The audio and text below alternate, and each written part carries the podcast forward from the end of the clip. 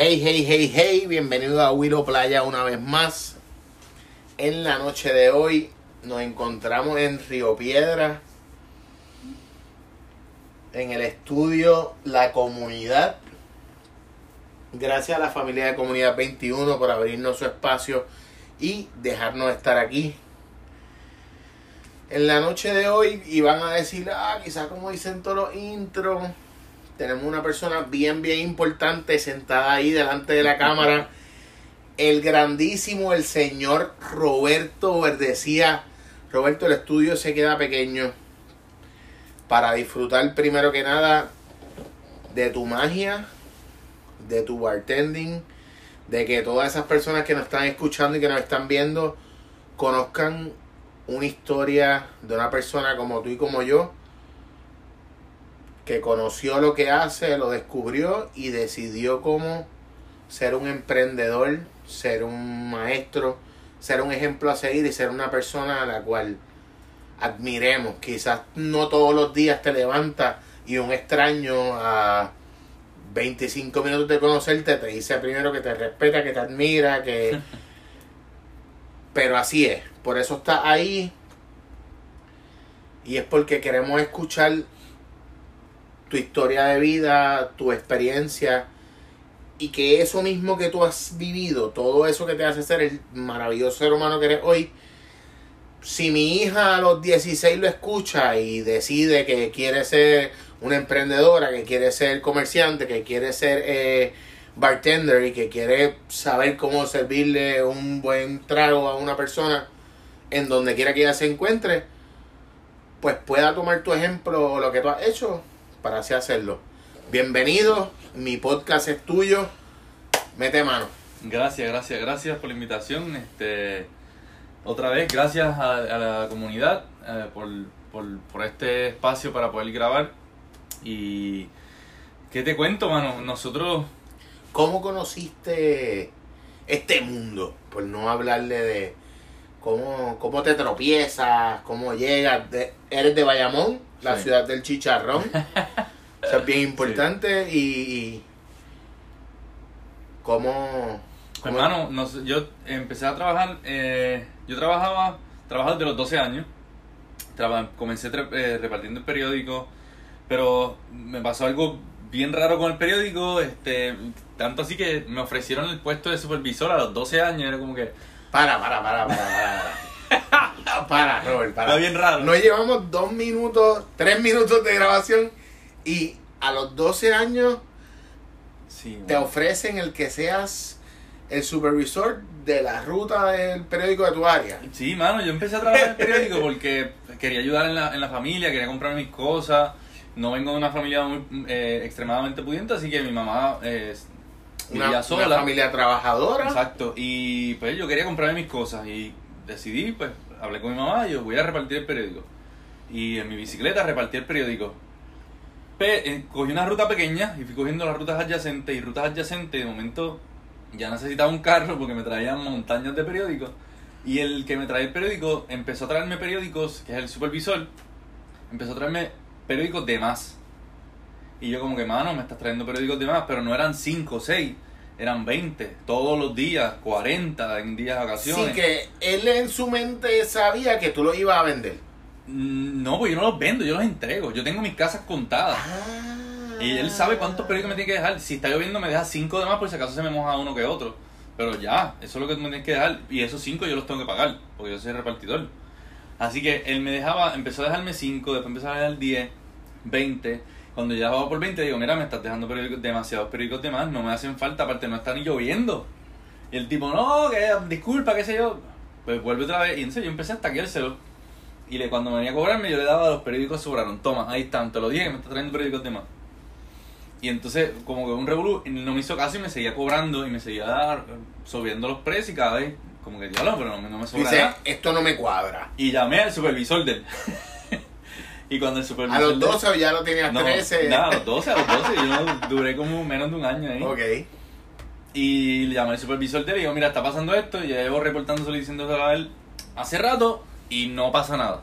Y a, a los par de minutos me llama de vuelta, me dice que si quiero la ruta porque ya votaron aquel. Wow, o sea que tú tratando de resolver una situación que tenías a tus 12 años, de momento el supervisor te da la opción a que Sí. dejes de ser el repartidor y seas el gerente de la ruta. O sea que necesitaba uno o más de un repartidor. Sí, porque ya tenía que, eran más repartidores. Yo tenía una ruta bien grande. Oye, te- tenía mi carro y, y legal lo repartí en el carro, pues, por ahí no hay policía. No ajá. Ajá. Pero, este, o sea, era complicado. Y yo como que de momento estaba tan cansado, tan drenado eso y dije, mano, yo no quiero saber Te levantaba a las periódico". 4 de la mañana, 3. a las 4 de la mañana, me vestía, desayunaba porque si no no me daba tiempo y arrancaba, repartía periódicos y después me vestía para ir para la escuela. Porque entraba a las, creo que era a las 8 y media a la escuela.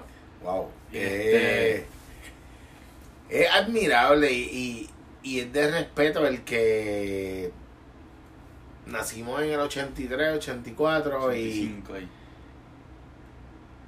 los jóvenes de hoy en día no saben lo que es eso. No, no. A, las 12 está, a, a los 12 años están detrás de una tablet jugando un juego de video.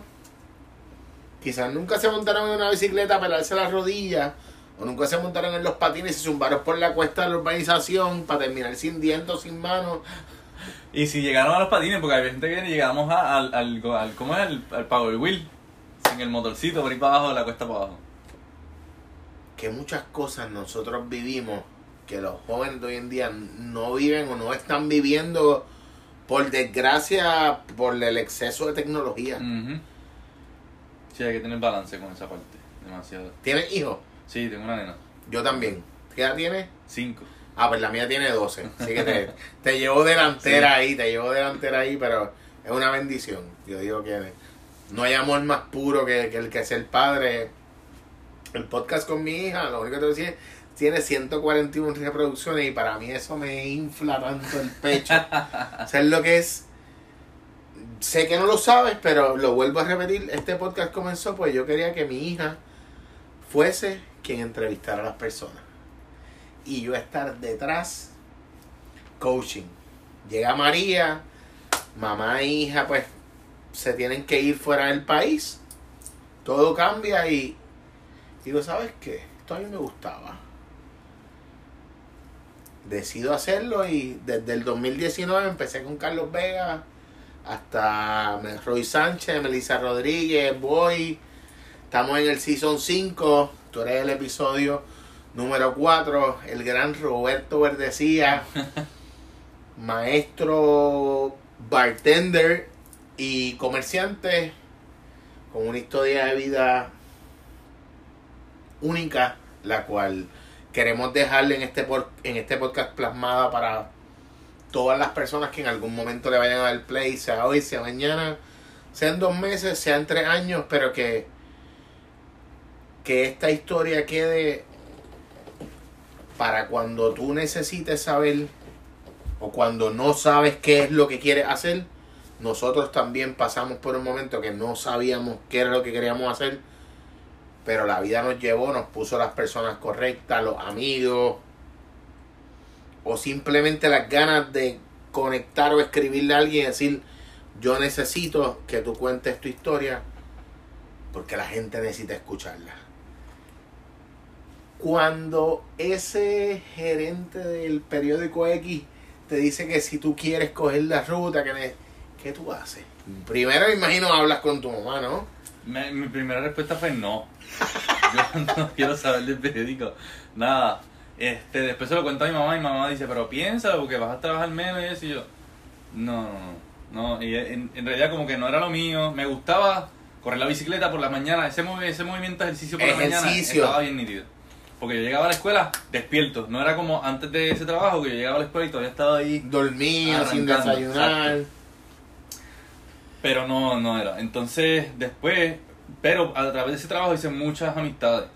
Eh, conocí a los dueños de las casas donde repartía el periódico, que, que estaban bien familiarizados. Los suscriptores. Sí, y les fue súper bien. eh, tuve amistades mucho tiempo con eso. Eh, y después empecé en una en, en un supermercado. Después del supermercado pasé a un este un car wash. En el car wash me pasó lo mismo. Ya ahí tenía como 14, 15 por ahí. Ok. En el car wash, empecé en el car wash. eh, lavando los carros por fuera.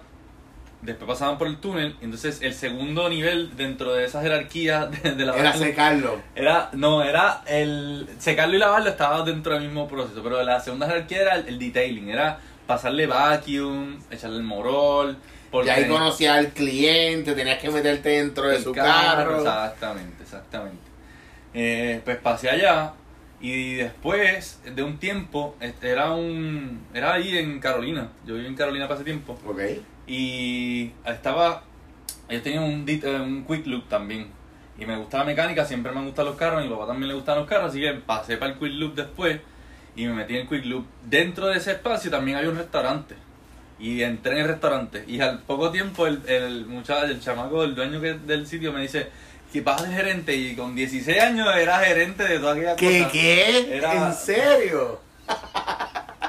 pero yo creo que son oportunidades que pasaron porque no había de otra Yo digo era- que ahora que acabas de mencionar eso, ¿verdad? Que, que realmente desconocía. Como tú dices, el tren de la vida a veces nos pone las oportunidades delante y si no das el paso y te montas, se fue. Ujú. O sea, hay veces que si tú no dices, vamos, quiero hacerlo, que se joda. ¿Qué puede pasar? Que me descuadre y tenga que cuadrar con los otros, el, el bartender, los meseros. Cuadramos el, la noche, pero algo hacemos. ¿Cómo llegas a estar detrás de una barra?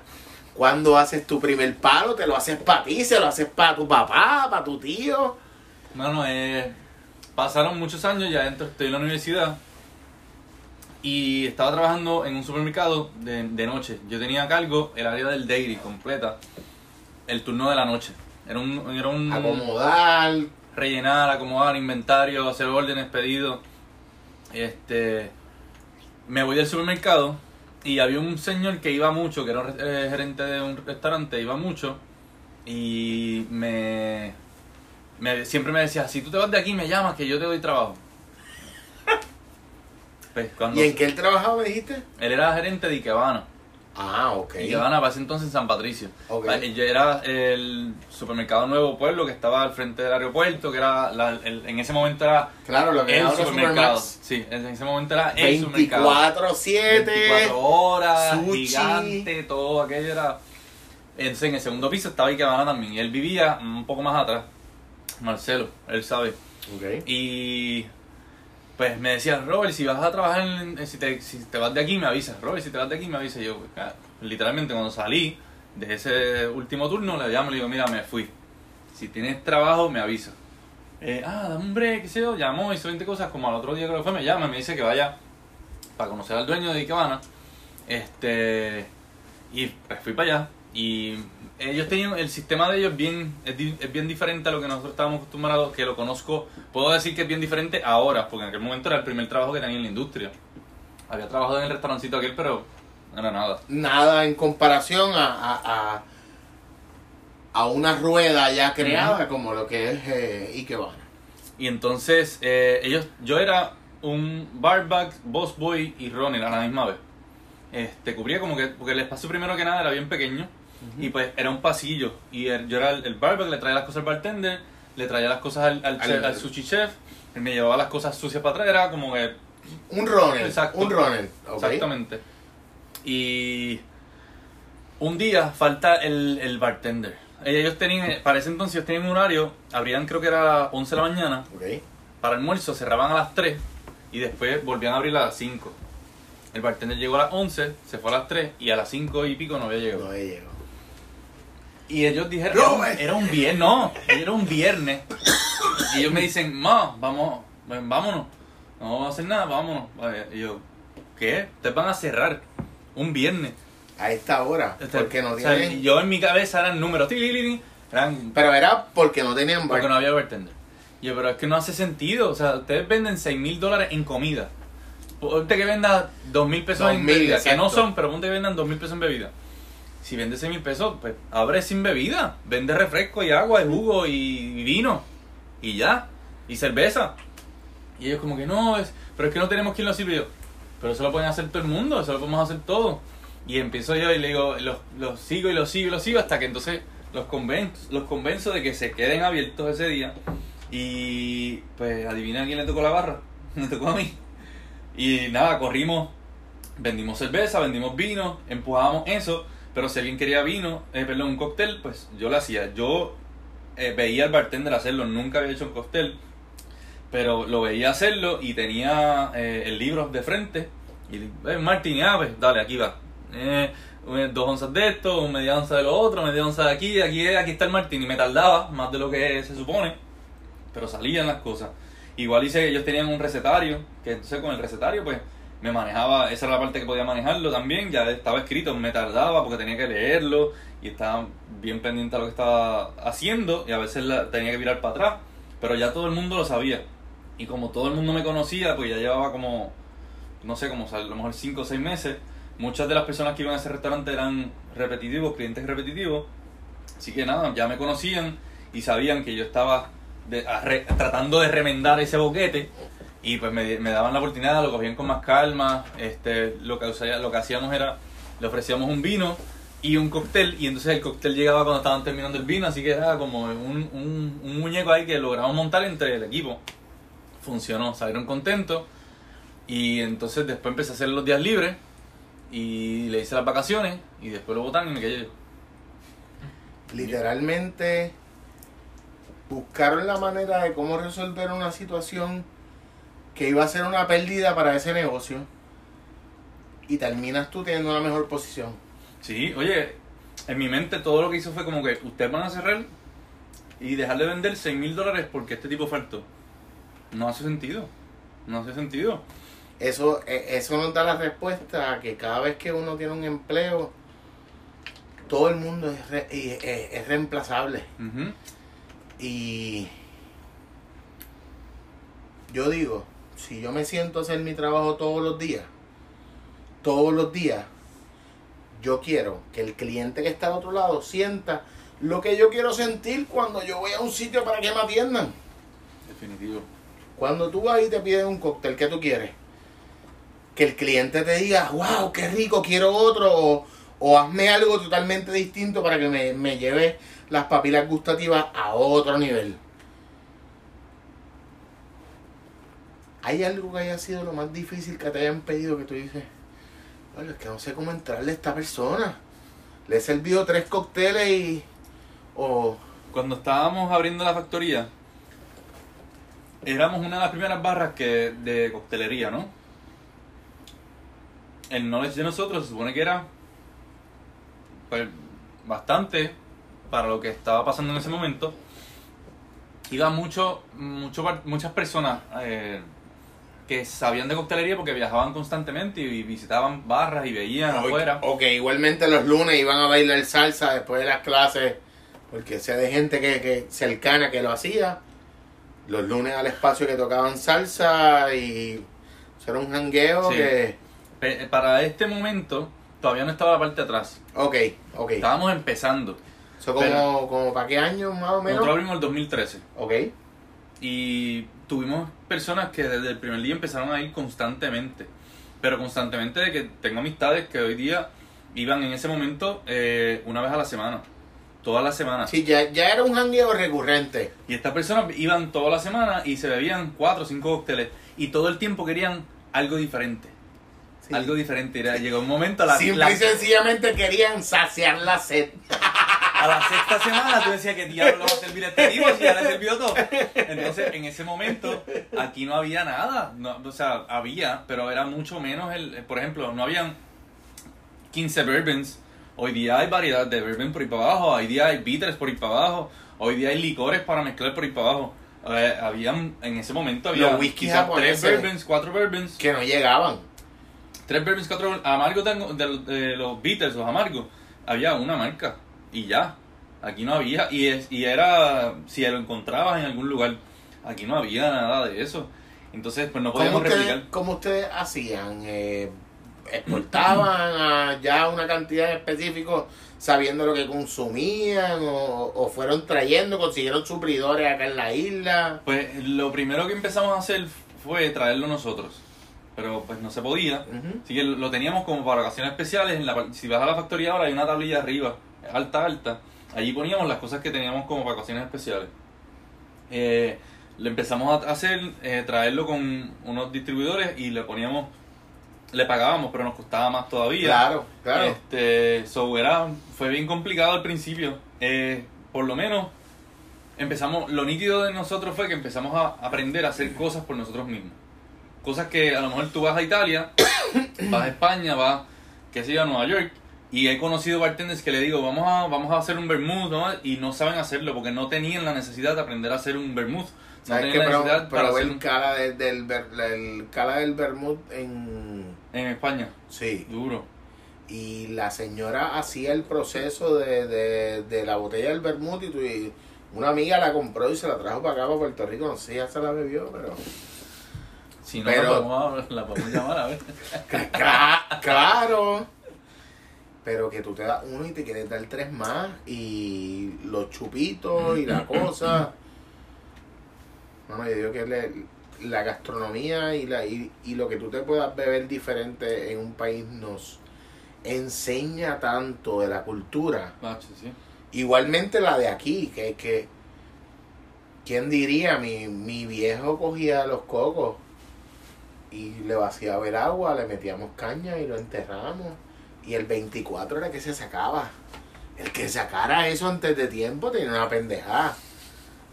Porque tú sabes que eso había que sacar el colcho que ya el viejo le había puesto, él tenía una medida, estaba marcado, le metíamos vela alrededor del colcho para que no hubiera escape, enterrado, eso era una, una tradición secreta que cuando llegaba el tío Héctor yo sabía que había que sacar el coco y todo el mundo se iba a dar un shot. Y yo digo que ese tipo de cosas que nosotros hacemos aquí, quizás por decir algo, en, en Islandia hacen bizcocho en- en- en- debajo de la tierra. Pero son cosas que están bien cabronas, que son culturales y, y hasta cierto punto nos unen. Bien brutal. Llevamos 25 minutos aquí hablando. Yo me empezaba a, a dar como, como una pequeña sed. Yo Nítido. veo que tú tienes algo allá atrás. Nítido. ¿Con qué nos vas a sorprender hoy? Mano, eh, tú me dijiste, vamos a hacer algo para tomarnos. Y en un estudio, pues pienso que está todo es eléctrico, tecnología. Claro. Necesitamos tener poca agua. Poco relleno de, poco de relleno. líquido. Así que yo siempre voy con dos cócteles que me gustan mucho y pueden ser tan complejos como uno quiera. Pues el Olfaction y el Negroni. Hoy me traje el Olfaction. Me, me hablaste del, del Negroni y me puse a buscar. ¿Tiene algo del, del cala que hablábamos? Mm, tiene vermouth. Tiene Eh. Sí, sí, ah, sí. Eso fue lo que. Porque me, me puse a buscar eso mismo, los componentes y eso. Pues tiene vermouth. Eh, lo nítido del, del Negroni es que son tres ingredientes, partes iguales, lo- los enfrías, lo diluye y ya. Ok. Y lleva una cascarita de naranja igual que lleva el Olfaction. El Olfaction igual son tres ingredientes. Único que hay que tener un poquito más de, de conocimiento porque está peleando con los Dutch. Va a ser una, eh, dos onzas de alcohol y media onza del jarabe, así que puede variar. Ok, pues eh, eh, eh, eso era más o menos lo que te preguntaba, pues, o sea, hay sitios que tú vas y te, te sabe como quizás con un smoke o quizás el tipo de whisky que utilizan. Nada, yo te voy a dejar a ti porque tú eres el que sabes, yo estoy aquí Yo me pasándola bien. Aquí tenemos dos whisky. Vamos a vamos a hacer una mezcla de los dos. ¿En serio? Yes. Uf, Vamos a añadirle dos onzas de este, son dos coctelitos. esto cada vez se está poniendo mejor. Así que, Eh, dos onzas de este, si fueras a hacer uno, pues una y una. Hacer dos onzas y dos onzas de este.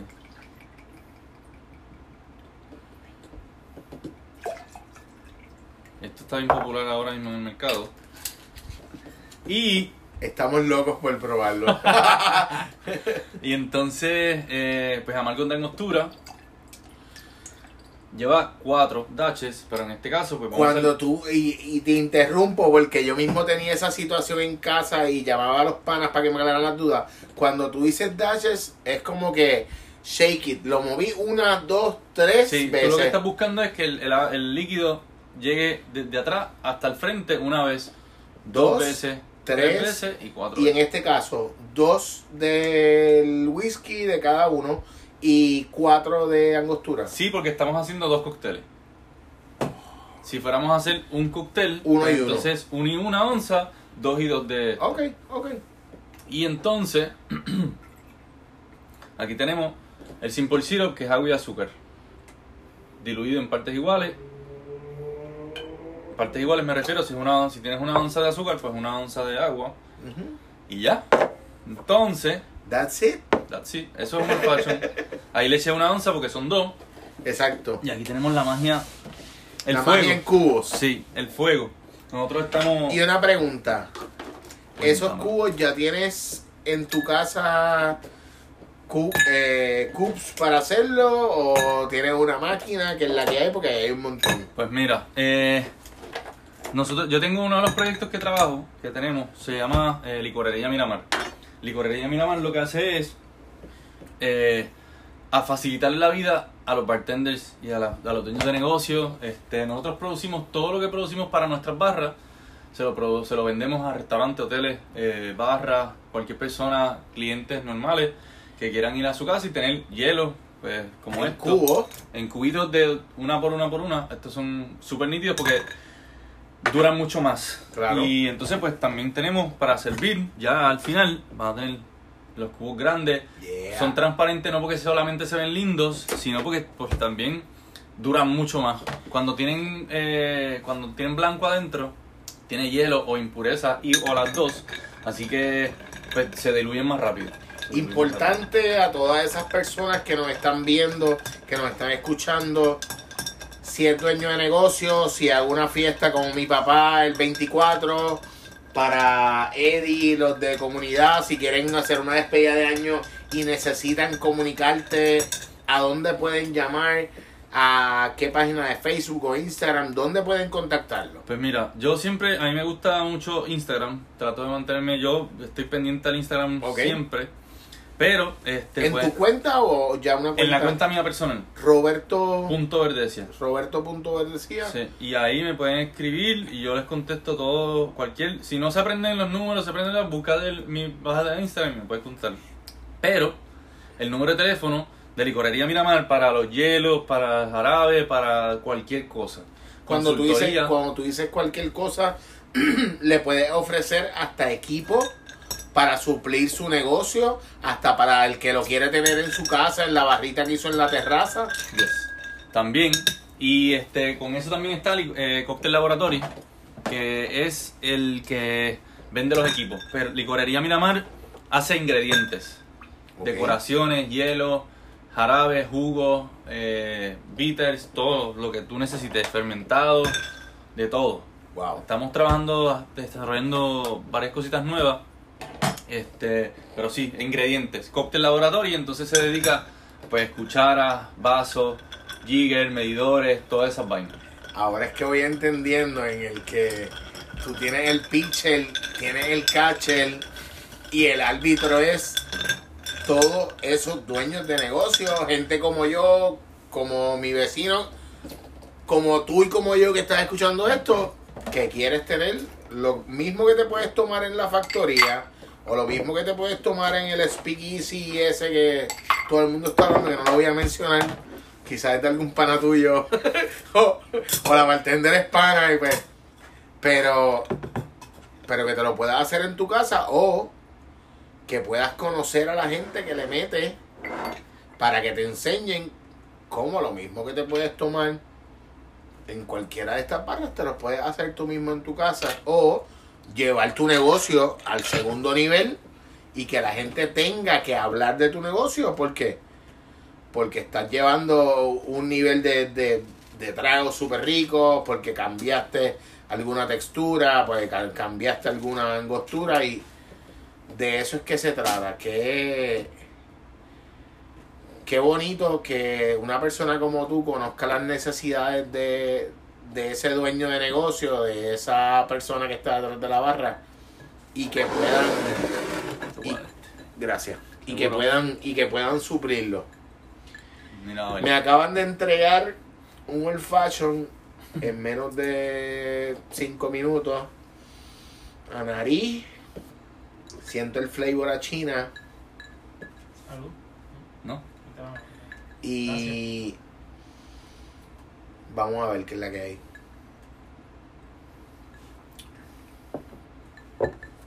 Wow. Mm. Wow, wow, wow. La mezcla del chocolate con el maní del whisky, con el... Esto es un... Escocés. Por eso, pero es un, es un, es un blend. Wow. Tú me acabas de volar la cabeza con esto. Mm. Ni yo mismo, ni yo mismo, cuando traje lo que traje, pensé que esto podía llegar a esto. Wow. Como dicen, no es saber, es tener el número del que sabe. Por eso es que Robert está aquí. Robert, a la Salud. cámara, cheers. Salud. Mano, qué rico. Mm. Está rico, sí. Pero nítido. Esto tú te lo acabas de inventar. Sí, en, en realidad, eso es lo nítido del old fashion. El old fashion es bien difícil cagarla. Ok, Oh. estamos jugando safe, tranquilo. Eh, eh, eh, por eso es que me gusta, porque no importa dónde tú vayas, aunque el bartender no tenga mucha experiencia, tú puedes pedir un old fashion y probablemente sepa, las posibilidades de que sepa bien son bastante altas. Porque es dos onzas del espíritu o de los espíritus. Cuando te le llaman de los espíritus son eh, el whisky. Los destilados, exacto, el whisky, el ron, el, lo que sea. Eh, y entonces el endulzante, que puede ser azúcar, agua y azúcar, lo puedes, lo puedes hacer un poquito más difícil haciendo un té, por ejemplo, de, no sé, de jengibre, de canela, de lo que tú quieras.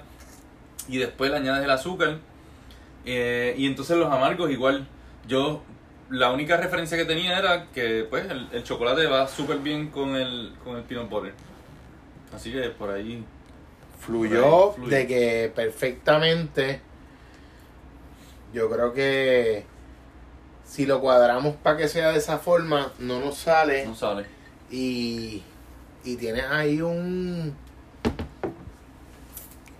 Un nuevo ol, un poco dulce, pero bien rico al paladar, baja suave. Lo va, va a ir, como se va a ir, se va a ir diluyendo, pues también le va a ir bajando la intensidad del azúcar, así que por ahí va.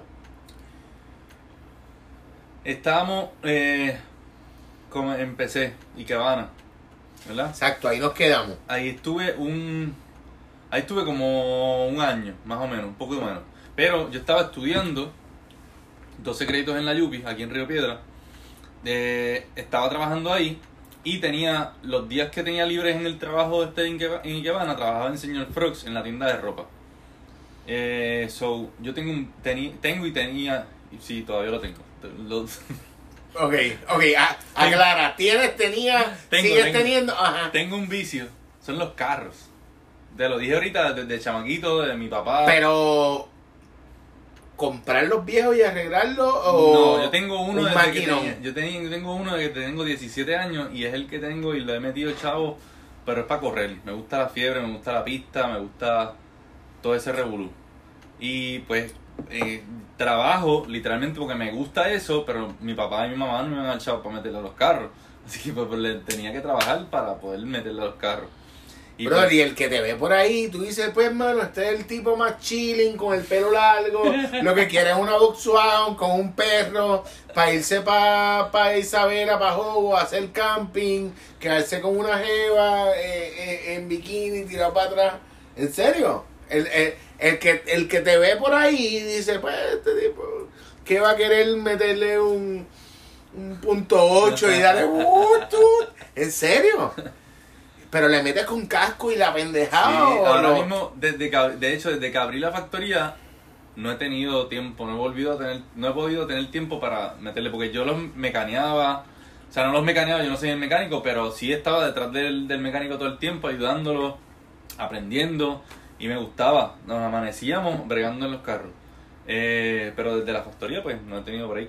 Eh, así que ahora conseguí un mecánico que le está metiendo y le está trabajando otra vez, así que por ahí... ¿Qué carro es? Es una Civic, una Civic del 92. De las boleaditas. Sí, sí, sí. tiene, un, tiene un motor buenísimo, que ese motor hoy día está... Vale más que, que la misma jalatería. No, no, no. pero el motor hoy día, en la fiebre, como que todo fluye, todo cambia. Y los motores que a lo mejor en el momento donde salieron no eran lo mejor, hoy día con la tecnología y todos los cantos que hay, son una bestia de motores. Y yo compré ese motor hace. Ya, hace como. Como. 10 años atrás, un poquito menos, como 8 años atrás. Y lo, lo empecé a armar, pero ahí se quedó. Así que.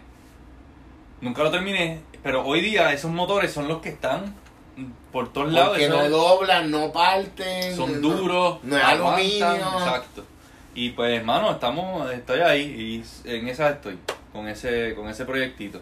Pero es con paciencia y calma, porque si no me desespero y, la tiro por un barranco. ¿Y con qué compensas cuando no puedes correr? ¿Te tiras de paracaídas? ¿Ti- ¿Tienes un hobby? Ha- Hablando así como los locos. Mano, este, estoy, ah, me envolví ahora con la bicicleta, corriendo, antes corría a pie, Yo guiaba. Ah, pero ya llega Pero un punto que, que la rodilla, Sí. la, la patela y lo que no es patela El nervio ciático, el nervio ciático. también se te pilla. y te- no te deja ni ponerte las tenis. Pues me pasó. Y entonces el doctor me dijo, mira, no puedes. Te correr". compraste una bici camella. Me compré una fixie al principio. Ok. Una fixie. Siempre me han gustado las bici. Eh, nunca había tenido como que el enfoque de correr bicicleta. No me gustan mucho las modas, así que cuando se pusieron de moda, como que... ah, no. ¿Sabes que mis primeros dos podcasts de este episodio es Víctor Tort de California, Ah, el panadutuado, que ha entrenado hasta con Armstrong. Y el segundo es Jacob, eh, que es el, el capitán del equipo de mountain bike de, de Puerto Rico, que yo no corro bici. Estoy loco por montarme en una mountain bike y correr un trail. Duro. Pero sigo a Valiente en YouTube, veo los videos de Jacob y el tú montarte y tú sentir, yo digo que el mismo flujo que tú sientes bajando una ola, pero en una bici es lo mismo, es la misma sensación, el, el, el viento en la cara, el que tú dices, si no le sigo dando me voy a trincar, me voy a meter una barrita, me voy a comer algo, pero hay que seguirle dando. ¿Qué tienes ahora? ¿Camella? Mountain tengo una camilla de cambio, este, y es una gravel, lo que le llaman gravel o híbrida, que tiene, Ajá. es una camilla de calle, porque no tiene suspensión, pero tiene la goma un poco más ancha. Y entonces te puedes meter un poquito por terrenos que Ujú. la red de calle no se puede meter. limita el proceso que tener un pinchazo con ese Exacto. tipo de goma. Sí. Entonces, cuando comparas una de calle con esto, eh, con la gravel, se parece que tiene suspensión, porque tú vas, macho, no se siente. Ahora, en una de calle tú sientes, le pasas por encima una hormiga y la sientes. Se siente el nie. Este, pues, mano, me, me he envuelto con eso de la bicicleta, a campo un montón. Eh, ¿Te gusta hacer camping? Sí, sí. Full. Sí, me meto. Hay un sitio en, en Utuado que me encanta. Este, y voy allí constantemente, no voy a decir para que no vayan y me quiten el spot. Whatever, ajá. Pero ¿Te gusta a- hacer camping? ¿En tu camping. guagua tiene una van? Ten- tengo una pick pero no me gusta el camping este de. Ah, pues tengo la. la, la pick-up Arriba en la. Tacoma. No. Ok. Yo me. El. No eres, no, no- no eres hipster. No. Por eso tampoco te puedo decir que eres mixólogo. No, bueno, el mixólogo es por otra cosa. El mixólogo sabe mezclar. El bartender sabe atender y sabe lo que se supone que sepa. Que es los cócteles clásicos, sabe balancear cócteles. y- Ahora acabas de mencionar algo y a mí me vino algo a la mente. El bartender de antes, mi papá decía que cuando tú ves un cliente, desde el zapato que tiene hasta el tipo de alcohol que te pide, cómo se siente en la barra, si cuando vuelve la segunda vez, tú lo recibes con lo mismo que él te pidió, con algo parecido, va a tener un cliente para toda la vida. ¿Tú piensas lo mismo? Sí, yo no me pasa. Yo personalmente voy al mismo sitio, pero aunque me gustó lo que me sirvieron, no pido lo mismo. Tratas de cambiar. Trato de cambiar y ver otra experiencia. Así que yo no le, yo no le sirvo de una de entrada, porque me pasó, al principio lo traté y me pasó que me dijeron... No, es que yo no quiero esto No, yo hoy. no quiero hoy. Eso. Ya, como que, ok, pues. Aprendí eso y ya yo le pido, le, le digo lo mismo de la otra vez. Ya No. es, lo mismo, de, es lo mismo, porque ya estás diciendo, yo sé lo que tú te bebiste aquella vez, ¿quieres eso mismo Me estoy acordando de ti. Quizás andabas con la misma jeva. O quizás andabas solo. Eso es otra hay que aprender. Papá, esa técnica es. Yo soy vendedor. Yo he tenido clientes que me han dicho: Tienes que poner una nota ahí. Que de esta reservación no se le hace comentarios a nadie. Ya, por eso digo: a nadie que pregunte información pueden responder. Eso es ser de fiel a los clientes. Y, y cuando uno da un servicio el cliente va a volver quizás por lo que le serviste o quizás por ti. Quizás por lo que yo sentí cuando yo me senté detrás de esa barra y tú como barman te sentaste y quizás me escuchaste diciendo, no, chico, es que la mujer no deja de pelear. Y tú quizás te reías y lo hablabas con los panas, pero el cliente necesitaba eso. Eso que los mixólogos, a mi opinión, no estoy hablando de ti. Ahí está la no estoy hablando de ti. Espérate, yo, yo no estoy hablando de ti, estoy hablando de mí. A mi opinión, muchos mixólogos no saben eso. ¿Sabes por qué? Porque cuando yo me levante de la barra y tú me digas me debes tanto, yo me voy a acordar de que tú estuviste pegado al borde de la barra, dándole oreja a quizás las cuatro estupideces que yo te dije. Y yo voy a decir, este, este hombre fue mi pana. Aunque quizás lo conocí hace una hora. ¿Me entiendes? Y me imagino que tienes que tener 1500 historias. De, de gente que conociste, de gente que primero fue cliente y ahora es socio de distintos negocios, ¿verdad? Y, y, y yo digo que en la industria en que tú estás, si no eres como tú eres, multifacético, desde los 12, ah, quieres ser gerente, a los 16 quieres ser gerente del restaurante, a los 30 dices, voy a empezar un negocio con este y con este. Y tienes un imperio. Y quizás te choca el escuchar la palabra imperio, pero es porque aunque haya muchos lugares que traten de ser igual al que ustedes tienen, tú mencionas el nombre de la factoría en el mundo entero. Y hay muchísimos países que te dicen, ah, eso es en San Juan, en Viejo San Juan, aquí, aquí, aquí. Y se me paran los pelos cuando te lo digo y es por respeto. ¿Por qué? Porque llevan la bandera de Puerto Rico detrás del nombre de su empresa. Y eso es bien bonito. Sí, mano, sí. Y háblame de eso. Háblame de la gente que te llega de viaje y te dicen, ah, me dijeron que tenía que venir a la factoría. ¿Te has topado con gente así Sí, sí, todos sí. los días? Sí, sí, sí. Este, nosotros nunca pensamos que iba- la factoría iba a ser lo que es hoy día. Cuando abrimos, ¿Qué es para ti? es un lugar inmenso de grande. Es un monstruo, es un animal, es un niño por sí solo que camina, habla, pelea y patalea. Este, la factoría, cuando abrimos, le- de hecho estoy, esto viene Leslie y me dice, mira, hay que hacer una barra, tenemos que hacer una barra, tenemos que hacer una barra. Eh, pues dale, vamos a hacer una barra. Eh, montamos esta barra y pues nosotros en nuestra cabeza pensábamos que iba a ser una barrita pequeña donde Leslie iba a cubrir unos días, yo iba a cubrir otros días. Íbamos a tener a alguien más en el equipo y, y eso era. Este, pero resulta que no fue así. Desde el primer día que abrimos eh, se llenó bastante y entonces eh, abrimos de hecho sin planearlo mucho. Fue para ver cómo corría el mercado, cómo estaba el área para operar y se llenó. Entonces empezamos a abrir. eh, eso fue un sábado. Después abrimos un domingo. después la semana entrante abrimos viernes, sábado y domingo. Después añadimos, como al mes añadimos el jueves y así sucesivamente fue creciendo. A los tres meses el espacio de al lado lo, lo pedimos alquilado. A los tres meses más adelante de eso abrimos, pedimos el, el espacio siguiente eh, al lado. Y fue como este monstruo que creció de momento tan rápido y no nos dio tiempo a perfeccionarlo y ajustarlo a las partes que queríamos. Eh, así que creció por sí solo y, y desarrolló cosas que, que nosotros a lo mejor no, no- ni pensamos en desarrollar. Entonces, la factoría, eh, pues, llegó un momento en que, ok, lo estabilizamos y ya tenemos el equipo suficiente para poderlo correr. Y empezamos a, digo, en el, el primer año para nosotros fue una sorpresa del cielo a la tierra, que nunca lo planeamos, nunca lo pensamos, era que la factoría entró como una de las barras a mirar en la lista de las mejores 50 barras del mundo. Y fue como, ¿qué? ¿What? Como que no, aquí hubo un error. aquí pasó algo, aquí se equivocó. Eh, literalmente tuve que mirar la foto y decir, "Ah, es, verdad, es aquí. Y tenía la dirección, es como, Eso, y nos llevábamos, llevamos, qué sé yo, menos de un año abierto. Entonces, pues, pues, lo empezamos a, a- a desarrollar, seguimos con esto. Y entonces, el, el año siguiente entramos en esta lista otra vez.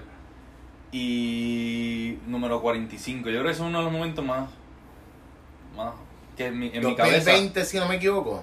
2019. No, 2014. 2014 fue 2013 abren. Ujú. En el 2000, no, perdóname, 2015. El 2000, el do- abrimos 2013, abril 2013. 2014 llevan entre, llegan entre los primeros 50. No, ahí caemos en el watchlist. Eh, ok. Lo que yo le llamo el watchlist de la lista. Eso significa que algunas personas votaron por ti, pero como no todo el mundo te conocía, pues te pusieron en esa lista para el año siguiente, eh, por si la gente te visita. 2015 caemos en la lista. 2016, 17, 2015, 16, 17, 18 y 19, 5 años corrido. Eh, y sí, fue- el primer año fue como. Esa es como los Oscars. Que estés nominado a un Oscar, básicamente. Y el hecho de. Yo llegué cuando. Te llegamos- pregunto, y disculpa que te interrumpa. ¿No? Eran la primera barra en Puerto Rico que les pasaba esto. En Puerto Rico sí, y yo pensaba que hasta en el Caribe, pero en el Caribe hubo una barra de Barbados. Que entró hace muchos Ya sea años. Bushwalker o algo así. No sé. Pero probablemente. Digo yo, asociando con, con ¿verdad? probablemente hacían este nada a lo mejor eh, no sé porque no, no, no he como que perseguido no he ido pero esa Quizás tragos tradicionales de, de, de la región. y cayó este entonces pues mano nosotros llegamos a yo llegué allí y fue como estos son Óscares esto es para mí era como de, de ensueño era algo que no, no hacía sentido y el hecho de estar allí, Leslie, el- o sea, lo que habíamos creado para mí fue increíble. Y de ahí en adelante fue como más orgullo para nosotros. Yo, yo creo, y, y, y te comparo esto con, con la satisfacción que puede tener un entrenador personal al tratar de llevar a un atleta hasta un nivel y tú ver cómo el atleta sobrepasa sin tú quizás haberlo planeado, pero el enfoque, las ganas tuya, el concepto que tú preparaste, el nivel de lo que estás haciendo y que el atleta mismo le haya metido el- las 200 ganas, pues hizo quizás que sobrepasaran la meta que ustedes mismos habían estipulado en un comienzo. A mí me choca tanto el que, bro, los buenos sitios no necesitan promoción pagada. ¿Sabes por qué? Porque si yo quiero que tú te vayas a beber un buen old fashion, yo te voy a decir, ve aquí, ve aquí o ve acá. En este caso te voy a decir que vaya a la factoría. ¿Por qué? Pues te puedes beber desde un old fashion hasta te puedes tomar un buen martini. O si te quieres dar un buen shot de un buen zacapa, también lo tienen disponible. Sí, sí, Una Pues- cerveza o un lavender mule, lo que sea. Estamos para todo el mundo. y tienes distintos ambientes, aparte de tener distintos ambientes, los lunes, aunque se fue, ¿verdad? Una de las personas clave que tocaba salsa, se fue a morar con, con, con Papito Dios, que, Y que, con todo el equipo que tiene allá arriba. que es con familia, que es familia de, de mi pareja, ¿verdad? Pero eso no viene al caso. Eh, pero todavía los lunes, esa magia, ese misticismo, esa familia que se crea cuando uno va a compartir, a darte un trago, a bailar, a pasarla bien, a estar con, con el barman que te ve todos los lunes, cuando tú llegas pompeado con la señora, con el perfume nuevo, la camisa que te planchaste. Eso es lo que hace la factoría. Crear un ambiente, crear una familia y crear un grupo de gente en que cada vez que vayamos juntos, solo, con el vecino, fiestas de la calle San Sebastián, a pedir gritando por encima. Pero al final ese sabor en boca es el mismo. Eso es lo que nos hace volver. Eso es parte esencial de lo que hay. De ahí es que surge Licorería Miramar. Nosotros, Factoría, como estaba diciendo ahorita, crece demasiado rápido y no nos da tiempo a crear un espacio de producción igual de grande. Y entonces Se- sacamos la producción. Literalmente, como quien dice, se les va de las manos sin darse cuenta. nos, nos estábamos dando cuenta, pero, Pero no se le podía parar, seguía no podíamos pararla. Se era le como que seguía se yendo de las manos, Sí. claro. Entonces, eh, Leslie sale con la idea de vamos a sacar el- el- la producción, que va, en la producción tenemos eh, mucha consistencia, o sea, de ahí sale la consistencia mayor. Así que la sacamos de la factoría, la llevamos a otro espacio. ¿Sabes quién es el dueño del chimbirico? Mala mía que te cambié el... No, no. El chimbirico la, la hacen enmarcados y Ajá, venden sí, sí, cuadros. Pues es pana. Y es, Ah, es pana de Leslie también. La cosa es que era mencionar y de la nada me acordé de Manuel y déjame preguntarle. Whatever, Sí, puedes sí. continuar. Pues él sale, sacamos el- la producción de ahí y entonces se convierte en un negocio por sí solo. Empezamos a venderle, ahí es que empieza la licorería Miramar a venderle otras cosas por el lado: los hielos, los, los ingredientes. Eh, ¿Por qué? Porque se dieron cuenta que había un montón de negocios, al igual que ustedes, que estaban necesitando cosas esenciales y que ustedes ya tenían la magia o la manera de cómo obtenerlo. ujú. Qué manera más brillante de seguir creciendo. Mano, brutal, sí. Y te pregunto, ¿la manera de comunicarse para licorería Miramar o para... Eh, cóctel laboratorio. son siempre a través de ti? Puede ser el cóctel laboratorio tiene el Instagram, ¿Ok? que también Co- pueden. ¿Cómo pueden buscarlo? Cóctel eh, laboratorio, así mismo, completo todo junto. Licorería Miramar, eh, conmigo, Roberto.verdecia, o al 787-767-6363. Voy a corroborar ese número para estar 100% seguro, y es correcto, es 787-767-6363. Es fácil de aprender. Importante, yo te pregunto, eh, Robert, y, y haciendo una nota al, can- al calce, si hay alguien que quisiese contratar tus servicios, ya sea porque quiere sacar a los vendedores de la oficina y llevarlos al patio y, y que pasen una tarde cool y puedan coger una clase y darse dos tragos y a la misma vez te olvidaste del trabajo y el jefe te remuneró tu tiempo de trabajo y si se quieren comunicar contigo para algo como eso, Mano, igual eh, pueden a hacer- través de Instagram, través que de te Instagram. escriban y por ahí canalizan todo. Sí, sí, sí, es más fácil y ahí nos vamos moviendo. Así que, eh, Michael, si estás escuchando esto, ya sabes que puedes contactar a Robert.verdecía para que lo lleve allí a la oficina y, y- y nos desconectemos un ratito. Y hacemos unos coctelitos y la pasamos bien y aprendemos algo. Y aparte de eso, cuadramos tus próximas vacaciones, que hay algo bien importante dentro de tu proceso que tenemos que hablar. Y vamos a hacer algo.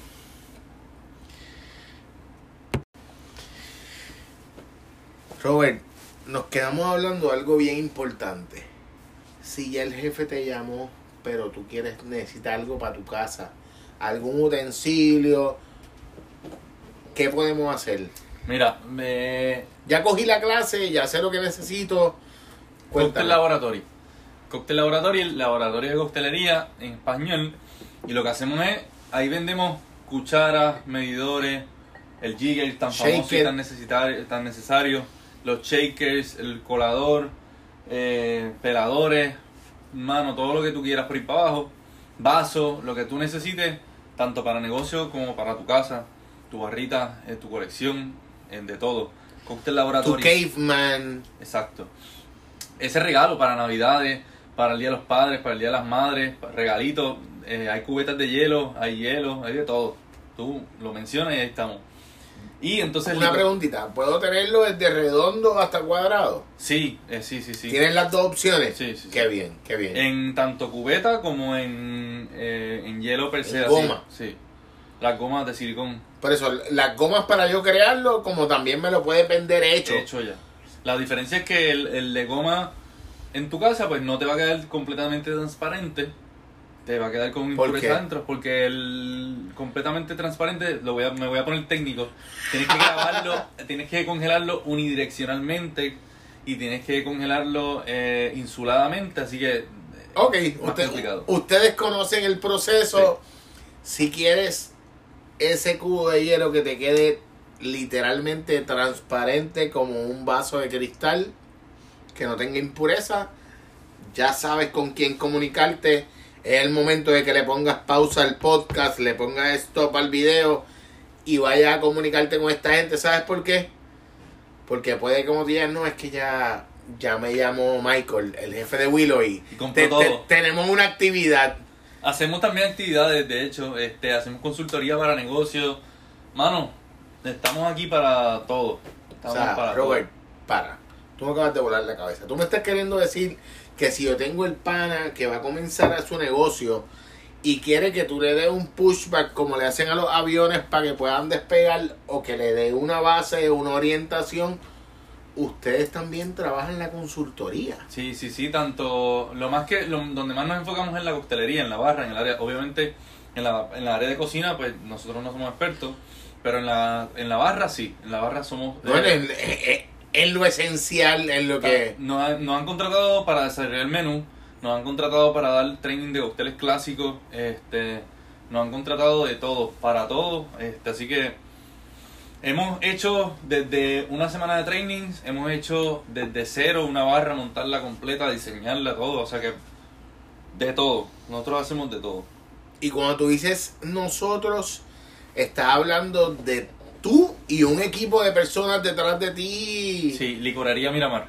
Ok, Licorería Miramar ok, es el que desarrolla y hace la consultoría y todo eso. Qué bien. Hemos hecho un par de cosas nítidas afuera. Eh, O sea que quizás hay barras que yo he ido y son ustedes los que trabajaron from scratch desde la parte de atrás sin yo saberlo. Ajá. eh, eso, y, ¿Qué? Y- y te vas a montar en crucero, donde nosotros estuvimos detrás, y, y te vas tomando los cócteles de, no- de nosotros también. Así que, Pero fue en el del Mediterráneo, ¿no? No, no. ¿En cuál? Hay eh, Virgins, Virgin Voyages. Este, Yo soy agente de viaje y me acabas de decir eso ahora mismo y me acabas de volar la cabeza, pues no lo sabía. Hermano, Vuelve y, y, y, y- recapitula.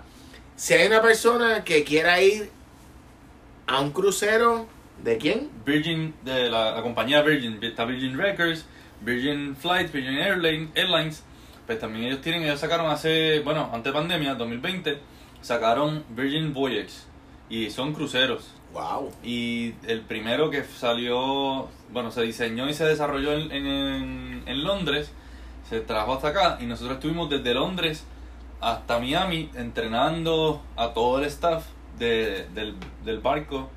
Eh, está bien nítido, primero que nada. Es un crucero para adultos y está muy bueno. Y pueden tomarse coctelitos nítidos. Tú me estás queriendo decir que aparte de todas las cosas que hace, de aparte de todas las cosas que ha hecho desde los 12 años, también tuviste en tus manos la oportunidad de, decir, de, de ser un profesor dentro, detrás de la barra de un grupo de personas que van a trabajar literalmente con una línea de crucero, con salidas semanales, cada dos semanas o quizás mensuales. Pero el que quiera ir a probar ese tipo de cócteles tiene opción al día de hoy de hacerlo. Sí, sí, sí. Wow. Oye, y no fue el único, esto, esto es bien nítido porque no fui el único puertorriqueño que, que plasmamos nuestra El banderita. toque, ahí. el toque, el toque. El, Alexis el Díaz. sazón boricua. Alexis Díaz hizo un mural para ese crucero también. Wow. Está- así que estamos ahí, estamos ahí. Qué. Qué cabrón se siente el. El ser boricua y el que tú me estés apoyando a mí, a los playeros y playeras de Willow Playa Podcast, sin ningún tipo de interés, sin conocernos, el que igualmente yo lo esté haciendo contigo, el que consciente o inconscientemente, y vuelvo y repito esto, Eddie está haciendo comunidad con nosotros, nos abra las puertas de su estudio y nos deje ser parte de su proyecto y a la misma vez el ser parte nuevamente de nuestro proyecto. Qué cabrón se siente poder ay- ayudar a la gente que nos escucha, a la gente que nos ve, al cliente que te visita todos los días, pero hacerle tener una experiencia que me haga volver. ¿Cuántos clientes, eh, Robert, y quizás, ¿verdad? Eh, eh, una pregunta que nadie te hace. ¿Cuántos clientes, después de tú haber hecho una actividad, te llaman al mail y te dicen, mira, es que te, tengo que hablar contigo? En 10 meses, y tú dices, diablo, en 10 meses, y tú me estás llamando, en 10 meses ya yo hablé con mi esposo, te necesitamos de vuelta. Un montón de gente. Pasa, pasa a menudo, Eh, y de hecho, yo parte de mi meta personal es que los clientes me vuelvan a, a contactar por alguna razón. Que gente me contacta, mira Robert, ¿tú te acuerdas de mí? Yo estuve en una clase de tal sitio, de tal lado. Yo quiero comprar los hielos. Pues dale, aquí están. Ah, Bello, sí, aquí están los hielos. Eh, Robert, ¿te acuerdas aquella vez que tú hiciste esto, lo otro? Yo quiero hacer lo mismo otra vez. Pues dale, vamos a hacerlo. Este, gente que viene a las barras, mano, quiero eh, tomarme lo mismo que me tomé aquella vez. Este, como hay gente que dice, no quiero tomar otra cosa diferente. Ese constante volver a ver a las personas, para mí es, es clave. Yo, de hecho, en un momento de mi vida, todo lo que yo necesitaba, de abogados, doctores, Ya eran clientes clientes que había atendido. con- exacto. Eran Wow. personas que yo había con. Yo, la pues, detrás de la barra, eh, para mí es- eso es bien importante. El, el hecho de, de comunicarte con, el, con la persona y crear un poco un contacto más allá de solamente pues te voy a servir. Y por eso va por ahí la línea del mixólogo y el bartender. Sí, sí, quizás lo que hablábamos es de- detrás de cámara, el, el, el quizás el cliché hipsterístico de la mixología en comparación a ser un barman. A, a- el barman te el mismo que te busca el hielo atrás. Eh, en los 60, 70 era el mismo que lo rompía. Para quizás obtener esos mismos cubos blancos en el contain de leche que se había lavado a mano. Pero tú sabes lo que te quiero decir. Ajá. Queríamos obtener el mismo grosor de hielo para que el cliente quizás tuviera la misma sensación. Y qué cabrón que quede gente como tú que le puede enseñar a esos que quieren ser o que son o que se hacen llamar mixólogos un barman. Que seas psicólogo, que seas terapista, que seas psiquiatra, que sea el de recursos humanos del trabajo porque no soporta a la jefa eh, y que sea eh, el vecino que solamente necesita un abrazo. Él va a llorar, pero él solo necesita un abrazo. Todo eso tú lo fuiste o lo eres consciente o inconscientemente y lo sigues siendo. ¿Sabes por qué? Porque al tú enseñarle lo que tú eres a otra gente, sigues dando eso mismo. Y. Y yo creo que está cabrón. ¿Cuánta gente que ya tú le has dado clase hoy día te ve y te dice, coño, gracias? Gracias por eso que me dijiste aquel día. Que quizás ni tú mismo te acuerdas lo que le dijiste. Sí. Pero le marcaste en la vida. ¿Cuánto? Yo tengo dos panas. Javier Rojas y, y, y, y Emilio Lafont. A la que supieron que yo te iba a entrevistar, le dije, no, menciona a Robert que conoce, que me conoces, que eres mi pana. No es porque seas tú. Es por la persona que tú eres, por ese ser dado, por, por ese ser abierto, por, por como mismo tú decías ahorita. Porque a mí me gusta enseñar lo que yo sé. Por eso que tú haces, te lo digo de pana, acabándote de conocer hoy, el día que tú no estés en este plano físico, aparte de este podcast de audio y video, la gente va a tener que hablar de ti porque marcaste la historia de lo que es cómo se hacen los negocios y cómo se llevan los cócteles en Puerto Rico.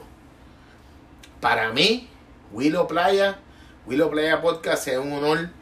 Nos quedamos pequeños, el que tú seas parte de nuestra familia, el que nos tengas la confianza y la apertura de sentarte y darte un palo conmigo. ¿Tienes algo que preguntarme? El podcast es tuyo, dime, pregúntame algo. Es más, ¿sabes qué? Yo quiero que tú me preguntes algo. Ya. ¿Por qué se llama Willow Playa?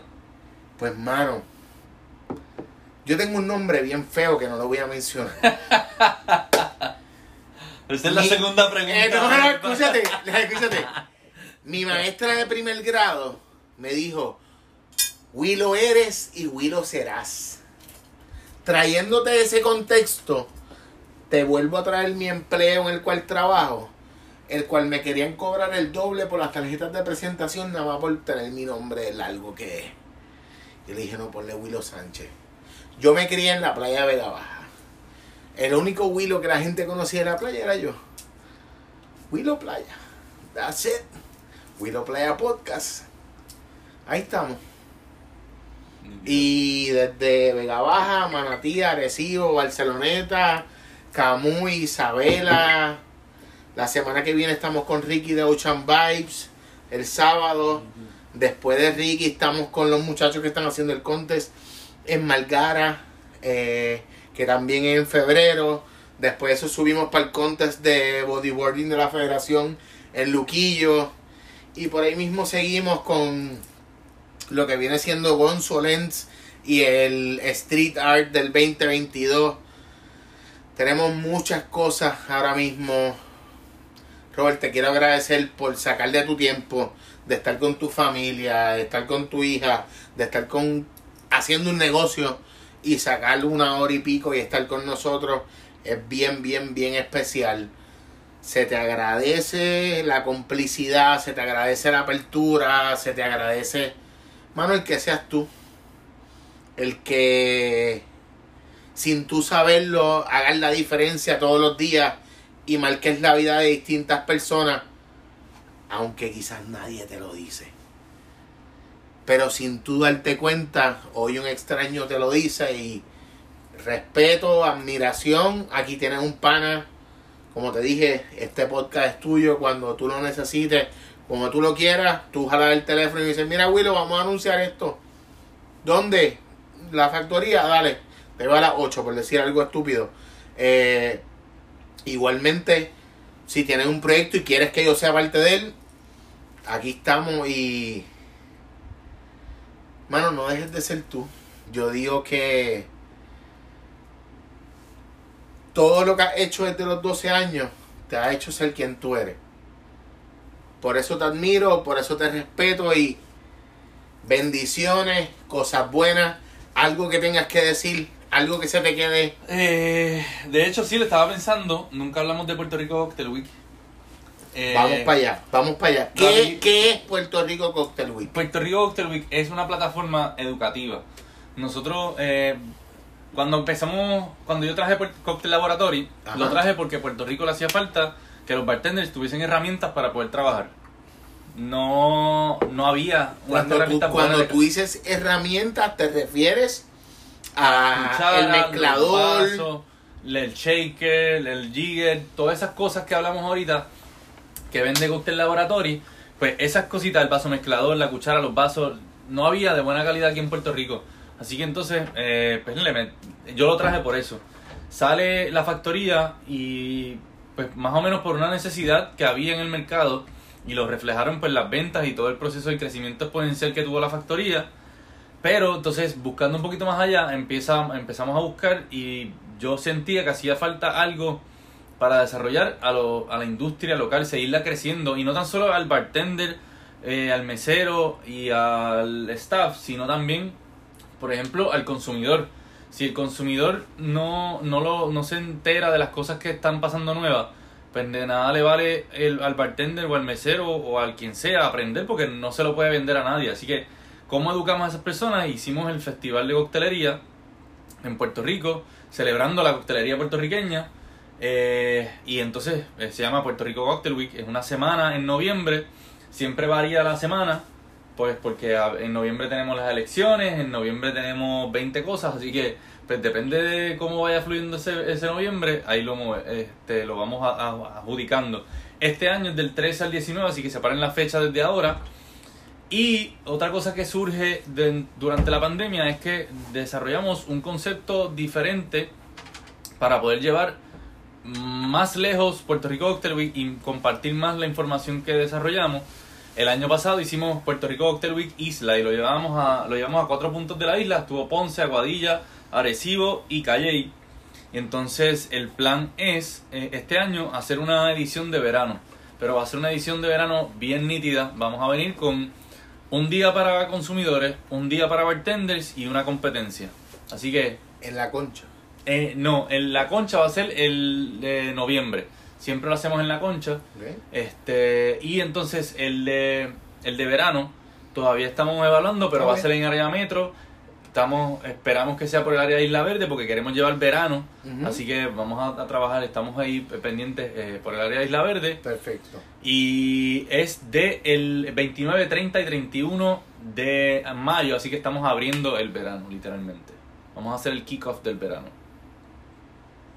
Y ahí estamos. Estamos hablando que estamos a tres meses y dos semanas. ahí está. O sea que ustedes están Me acabas, de poner, trabajando. me acabas de poner el nivel de presión así a mil Tú ahora. estás tranquilo y tú no habías pensado en lo que te acabo de decir ahora Sí. mismo. No lo pienses. Sabes que vamos a estar ahí. Sabes que todas esas personas que le están dando un play, que nos están viendo, van a estar ahí siendo parte del evento. ¿Sabes por qué? Porque yo entiendo que todos nos merecemos salir de la rutina, darnos un buen palo, pasarla entre panas y aprender. Y yo creo que en esta propuesta eso es lo que llevan. el día que dan clases seleccionan unos negocios específicos, tienen que anotarse, tienen que pagar una inscripción para yo llevar a, a, a, a mi barman, por decir algo, si yo tuviese un negocio. Pues mira, ¿Cómo eh, es el proceso? Y disculpa que te no, pregunte. tranquilo, eh, vendemos, nosotros vendemos diferentes paquetes. Ok, Eh, para el, el de verano, todavía no lo hemos identificado, ok. pero te voy a hablar del de noviembre porque pues, el- es el que más ya tenemos estructurado. Ya está establecido, ¿ah? Tenemos tres tipos de, tres tiers para entrar. Uno, tú pagas los seminarios solamente, que eso es más diseñado para los bartenders. Segundo tier, pagas los eventos, que es más diseñado para el consumidor. Y el tercer tier es que pagas todo, seminarios y los eventos. Y entonces, pues ese es más diseñado para, para el que tiene tiempo y quiere hacerlo todo, y para los bartenders que quieren pasarla bien, pues pueden cogerlo todo.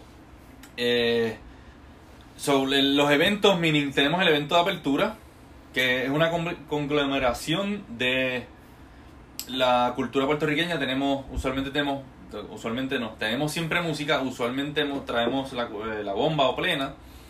Eh, tenemos el DJ también que va a estar entreteniendo, tenemos comida y tenemos la bebida. Todo está incluido en, en ese, en ese ticket para entrar.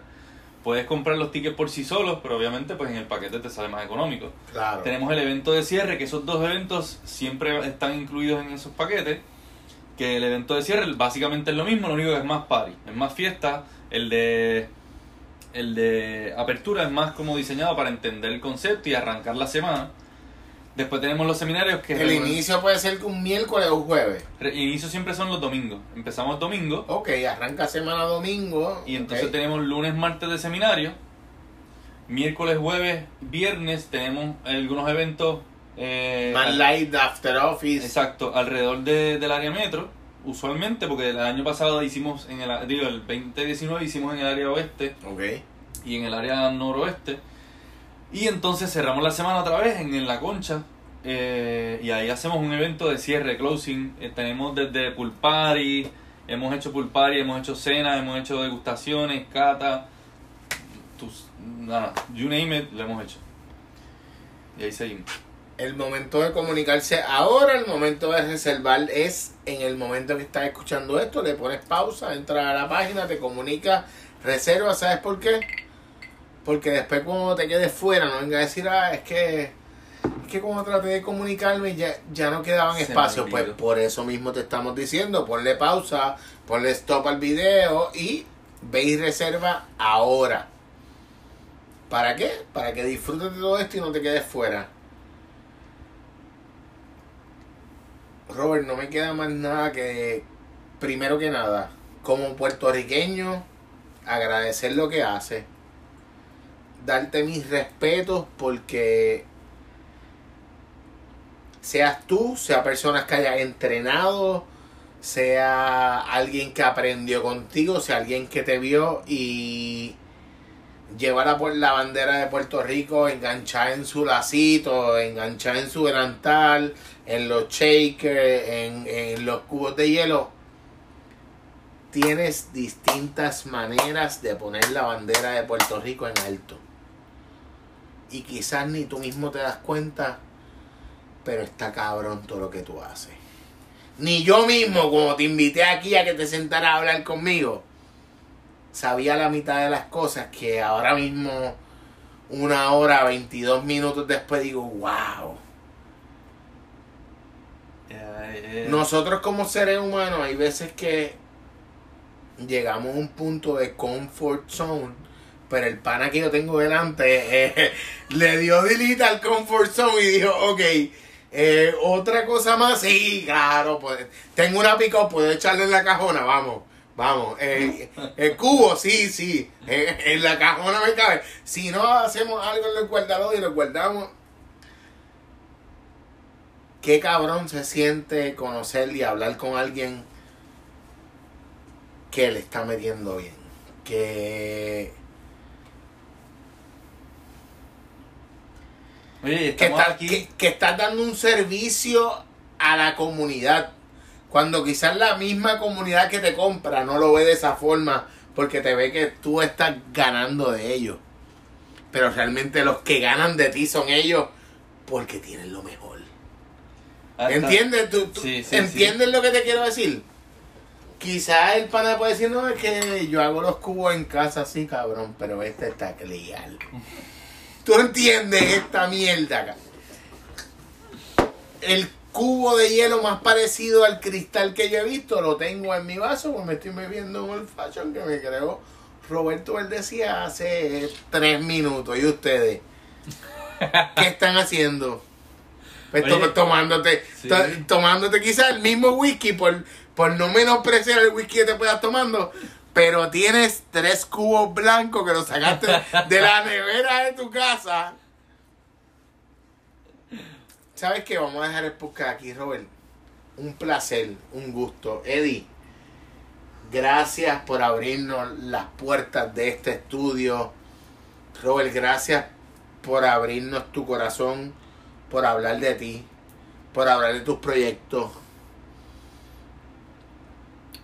por hablar de tus comienzos, que, que quizás no todos los días lo hace,